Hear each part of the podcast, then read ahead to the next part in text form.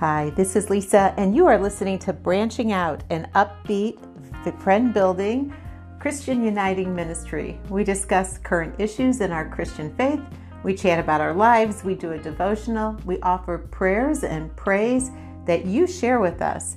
So never be alone, join us.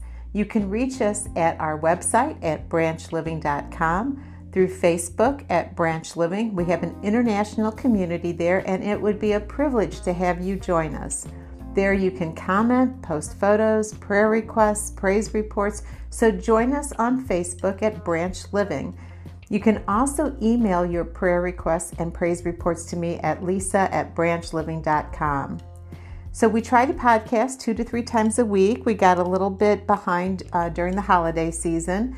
Um, but we begin a little bit about our day, we share a prayer, and we open our time together. But the heart of this podcast is our branch living message. We chat about issues in our lives. We move to Christian news, views, events, just interesting happenings in today's Christian family.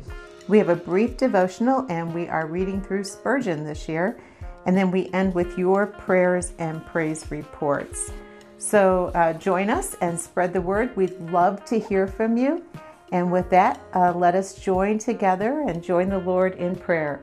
Heavenly Father, we thank you for this time to come together. We thank you for this bright, sparkling new year and all the promise that is held within it.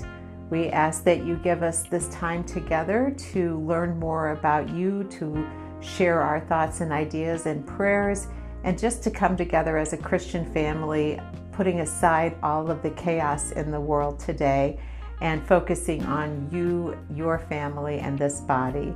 We pray, praise your precious name and we pray this in your special Son's name, Jesus. Thank you again, Father. Amen. So, wow, it is a new year.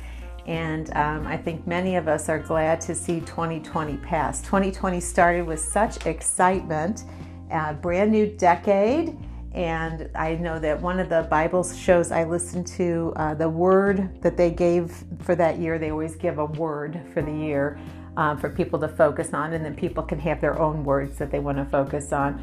But this particular um, Bible group focused on the word vision for 2020, and um, they were talking at the end of the year about how that wasn't quite the vision that they had imagined or the interpretation of the word. Um, perhaps they had new vision into their own lives and into their own experiences and to what really mattered to them in terms of their lives, their family, their faith, their church, their friends, uh, in light of the isolation of the pandemic. But uh, certainly it wasn't a year that they had great vision or great ability to plan uh, with the pandemic and everybody being locked up. So it's interesting that that same group now um, they picked a word for 2021, and the group the word is mend. Uh, that we really need to come together and mend as a world, as a country, even ourselves, as we try to put this pandemic uh, behind us during the next few months. So, um, interesting thoughts about 2020 and new hope and renewed hope for 2021. And as Christians, we always have renewed hope and always have faith in a bright future because we know ultimately our future is with Christ and with his family. And so uh, we look way ahead and we see uh, just a wonderful future ahead for each of us that put our trust and faith in Christ. So uh, we're at B, we're at bonding with God in the branch living uh, way that we kind of do our life planning. And today I want to talk a little bit about Epiphany. So Christmas is over and New Year's Eve is behind us. And it seems like a very long six weeks before we get to the next holiday that is culturally celebrated in uh, Western culture, and that is Valentine's Day. But there is a season before Valentine's Day that really should be celebrated, and that season is Epiphany. Different church denominations start and end this season at different times, with many starting on Epiphany Day and ending on or sometime before Ash Wednesday. So, what is Epiphany and why should we celebrate it? Well, in Western Christianity, Epiphany commemorates the visit of the Magi to the Christ child. So, in this sense, the holiday is considered the Gentiles' Christmas. the time when God opened the eyes of a few, perhaps three, Persian or Arabian astrologers who came to see the newborn Jewish king. These Gentiles were the first non Jews to visit the baby Jesus and to honor him as a future king. So the day of Epiphany is named such because the word Epiphany means manifestation. And this was the coming of Christ brought forth or manifested to the Gentile world. In Eastern Christianity, Epiphany honors the baptism of Jesus in the Jordan River. So in this case, the manifestation or the epiphany is the divine nature of Christ, who was both fully man and fully God. We should celebrate this season because both manifestations, be it the divinity of Christ or Christ being revealed to the Gentile community, um, those two revelations are foundational to our hope and our faith. God among us, God for us, only Easter is more significant in terms of its ramifications. So, how is Epiphany celebrated in different places? Well, in many countries, Epiphany is celebrated with special pastries. Children receive gifts in their shoes, honoring the Magi's gifts to the baby Jesus. In Eastern traditions, baptism is common during Epiphany, and houses are blessed with holy water. So, again, it's, you know, when Jesus was baptized in the Jordan River, they commemorate Epiphany with baptism or with holy water. In New Orleans, and in much of the southeastern region of the United States, Epiphany is celebrated with the baking and eating of three round cakes, uh, which contain a little figure or a token. And then whoever finds that little figure or token in their slice of cake is responsible for making the cakes the following year. And so the tradition lives on.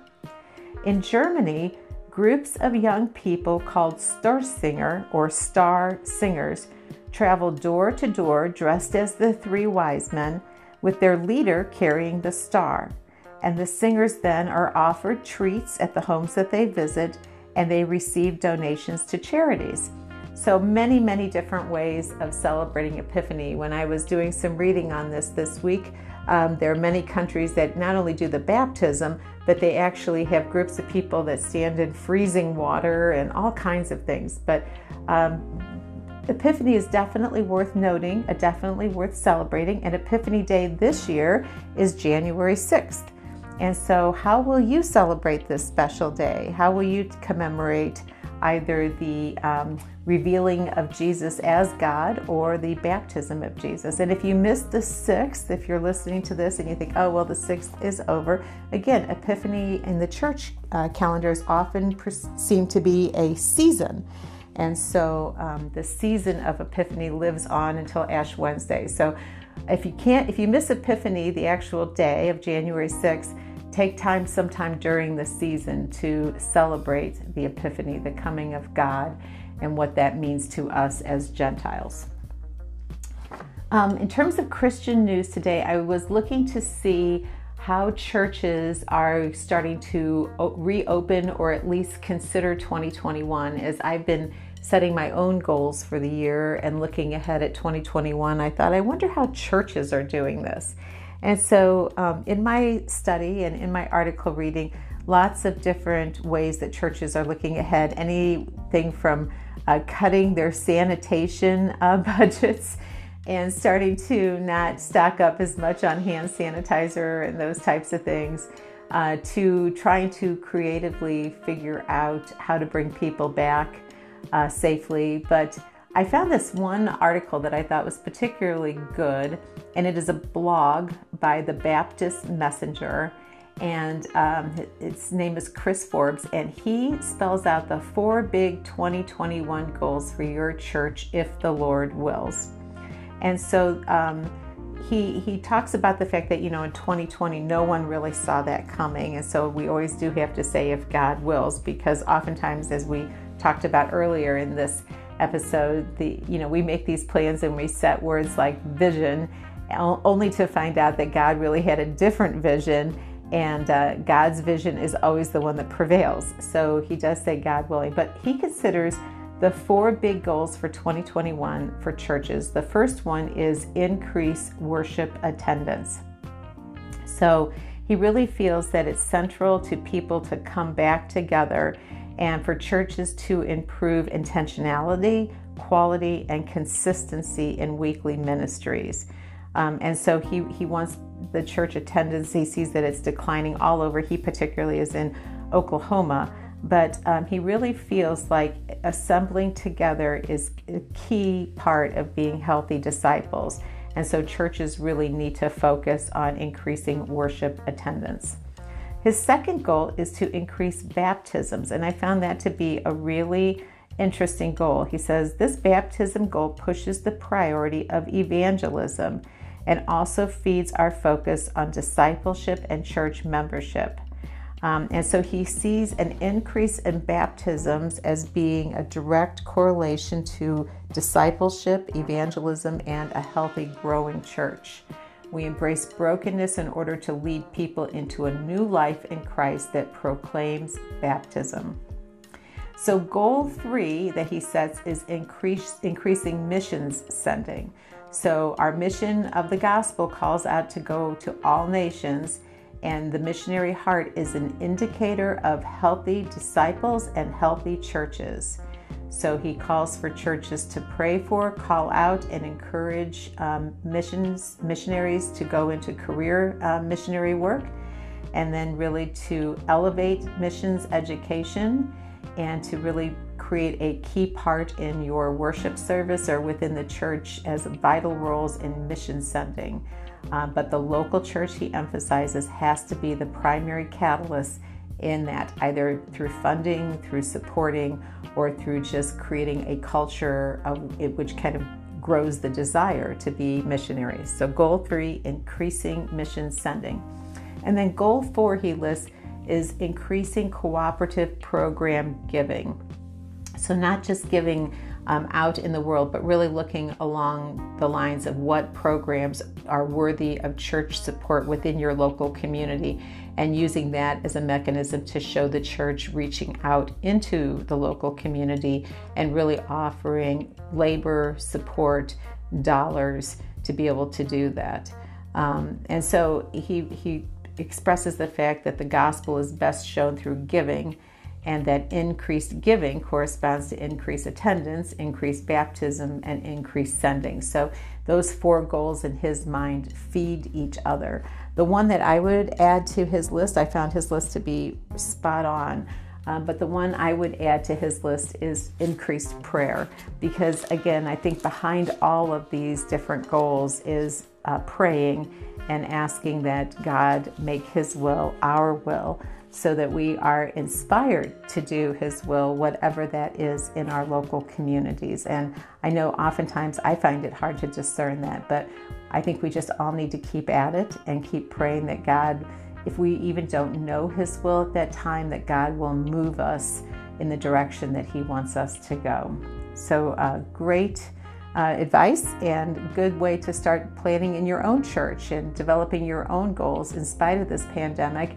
Um, everyone seems to project that by the time we are here in 2022, this pandemic will be long behind us, and our churches do need to reopen um, following this pandemic at least and need to become vital and active parts of our community again if we in any way have kind of toned that down.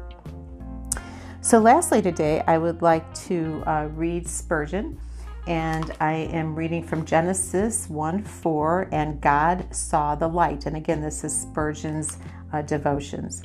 This morning we noticed the goodness of light and how the Lord divided it from darkness, and we now note the special eye which the Lord has for light. God saw light, that's in quotes. He looked at it, gazed upon it with pleasure, and saw that it was good. If the Lord has given you light, dear reader, he looks on that light with peculiar interest. For not only is it dear to him as his own handiwork, but because it is like himself, for he is light. Pleasant it is to the believer to know that God's eye is thus tenderly observant of that work of grace which he has begun. He never loses sight of the treasure which He has placed in these earthen vessels. Sometimes we cannot see the light, but God always sees the light, and that is much better than our seeing it. Better for the judge to see my innocence than for me to think I see it.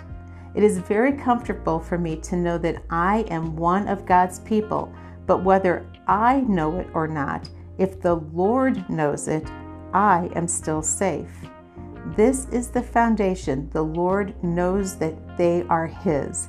You may be sighing and groaning because of inbred sin and mourning over your darkness, yet the Lord sees the light in your heart, for He has put it there, and all of the cloudiness and gloom of your soul cannot conceal your light from His gracious eye. You may have sunk low in despondency, even despair but if your soul has any longing toward Christ, and if you are seeking to rest in his finished work, God sees the light. He not only sees it, but he preserves it in you. I, the Lord, do keep it. And again, that is a direct quote. This is a precious thought to those who, after anxious watching and guarding of themselves, feel their own powerlessness to do so. The light thus preserved by His grace, He will one day develop it into the splendor of noonday and the fullness of glory. The light within us is the dawning of the eternal day. And what a powerful message that is for those of us who come through this pandemic and are feeling a bit depressed and really are not in touch with God's light within us. We don't see that, we don't feel that. I hear that more and more in different groups that I'm part of that um, people are just a little bit overwhelmed and despondent and just uh, don't see, have seen so much darkness through this pandemic that they no longer feel that light of God within themselves. And so, what Spurgeon is saying to us today is if you don't feel it, hold on to the fact that God still sees it and that it is more important for God to see that light within us than for us to see that light or to feel it. Because God will one day develop that light into the splendor of noonday and the fullness of glory. That light within us will be the dawn of an eternal day. So, amen. What a, what a great reading today from Spurgeon. Moving to our prayer uh, re- requests and praise reports. Um, I did have a person ask for prayer today. Um, he, his wife is uh, one month from giving birth, and he just found out yesterday that he has COVID. And um, now his uh, son and his wife are exhibiting symptoms, and so they will get tested in two days and are fairly certain that they have it too. And of course, with this uh, being this close to delivery, the family's very concerned, and so we are lifting them up in prayer as we are all people who are um, involved in this pandemic in any way, either the caregivers, those that are serving the public, or those who have the virus themselves, um, or those who have loved ones who have had the virus. So, uh, will you join me in prayer? Heavenly Father, we thank you for this time we're able to spend together um, as a Christian family just contemplating some of the things that are uh, part of our Christian world, part of our Christian life, and part of our Christian experience. And we know, Father, that a key part of that is prayer. And so today we are lifting up all of those who are listening to this podcast and asking you to richly bless them, to alleviate their anxiety, and to give them that spirit of hope that a new year brings. We especially are lifting up this family uh, with the with the COVID diagnosis and the soon uh, to be birth within the family. That you protect the entire family unit and uh, bring the the virus uh, to a safe conclusion within that family, and uh, let them all recover their health. We pray for anyone who is suffering in this pandemic, or really anyone who is suffering from illness, be they mental illnesses or physical illness. We know that you are the great healer. We pray this in your precious name. Amen. So, before we conclude our time today, I just again want to remind you that we do have a Bible study uh, that we're part of, and you can just email me at lisa at branchliving.com if you would like to join us for that Bible study or if you would like to uh, jump in for one session to see what it's like. That would be fine. We do it by Zoom. We do it on Tuesdays at 7 from 7 to 8, and that's Central Time. And um, I would be happy to send you a link so that you can join us at any given time. As I've said before, there's a maximum of eight or nine of us. Sometimes there are few, as few as three of us on the Bible study, but it's just an hour uh, time reading the scripture. We each take turns reading and studying God's Word. We there lift up prayer requests and praise reports as well. So you are always welcome to join us. Um, and again, if you would like uh, me to offer prayer through the podcast for you, you can send your prayer request to me at lisa at branchliving.com. You can message me through Facebook, um, or you can post them on our Facebook page as well. And so, as always, it is a pleasure to spend this time with you and um, hope to be uh, podcasting again in just a few days. And so, until that time, I ask you to stay close to God, stay in touch, and I will chat with you again soon.